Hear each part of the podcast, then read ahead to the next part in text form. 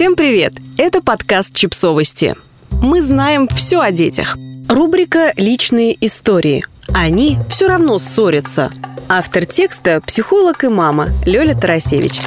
Сегодня подкаст в тему братско-сестринской любви. Что делать, если вы уже применили всевозможные приемы, а они все равно ссорятся и даже дерутся?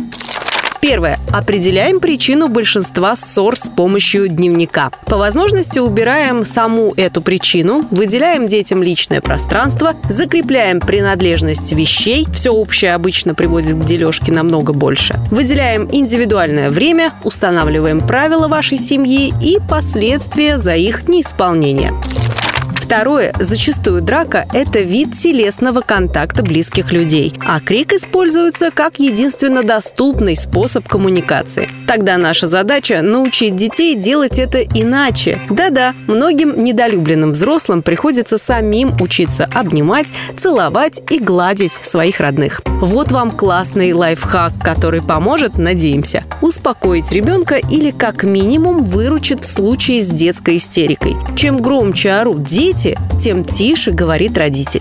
Прямо шепотом, вместо попытки их перекричать. Обычно в таком случае дети так удивляются, что аж замолкают, а потом им приходится прислушиваться и снижать собственную громкость. Иногда мы можем попросить ребенка повторить свою фразу на один тон тише, а на пять тонов, играть в игры с громкостью, кричать в лесу, а потом молчать и слушать, как бьется сердце того, кто рядом. Услышишь? Конечно, делаем. Это мы не в состоянии конфликта. Третье. Дальше предлагаю подумать, а что именно вы обычно делаете, когда дети ругаются, обзываются, толкаются и пинаются? Помним, что если мы хотим прийти к другому финишу, нам будет нужно идти другой дорогой, то есть сменить привычные реакции. А привычные – это стыдить, что вызывает у детей либо тот самый разрушительный стыд, с которым они, повзрослев, потом все дружно идут в психотерапию, либо ответный гнев. Заставлять прекратить и разойтись, не разбираясь в причинах. Снова виртуальные стрелы гнева. Вступаться за одного из участников ссоры, обычно за младшего, либо за представительниц слабого пола. Привет, чувство несправедливости и пулеметные очереди гнева. Жаловаться, что у нас от них болит голова или попа, то есть манипулировать, чем провоцируем чувство вины или, ага, ядерный взрыв злости. Окей, это не работает. А что будет работать? Есть варианты? Во-первых, признаем чувства каждого из участников. Кажется, ты жутко зол, а ты очень расстроена. Ты не хочешь делиться, а тебе крайне любопытно. Во-вторых, выслушиваем каждого по очереди. Да, я первый взял, мне нужно было вот так. Ясно, я поняла твои мотивы. Теперь очередь сестры, что ты хотела сделать?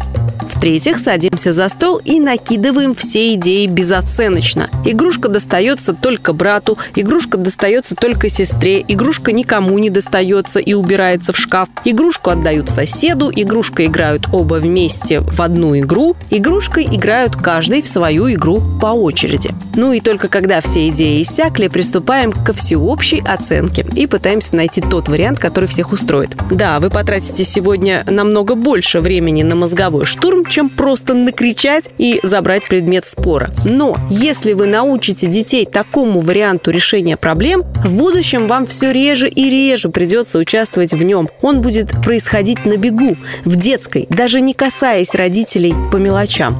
Это более длинный путь, но он ближе к цели, чем все предыдущие варианты. Подписывайтесь на подкаст, ставьте лайки и оставляйте комментарии. Ссылки на источники в описании к подкасту. До встречи!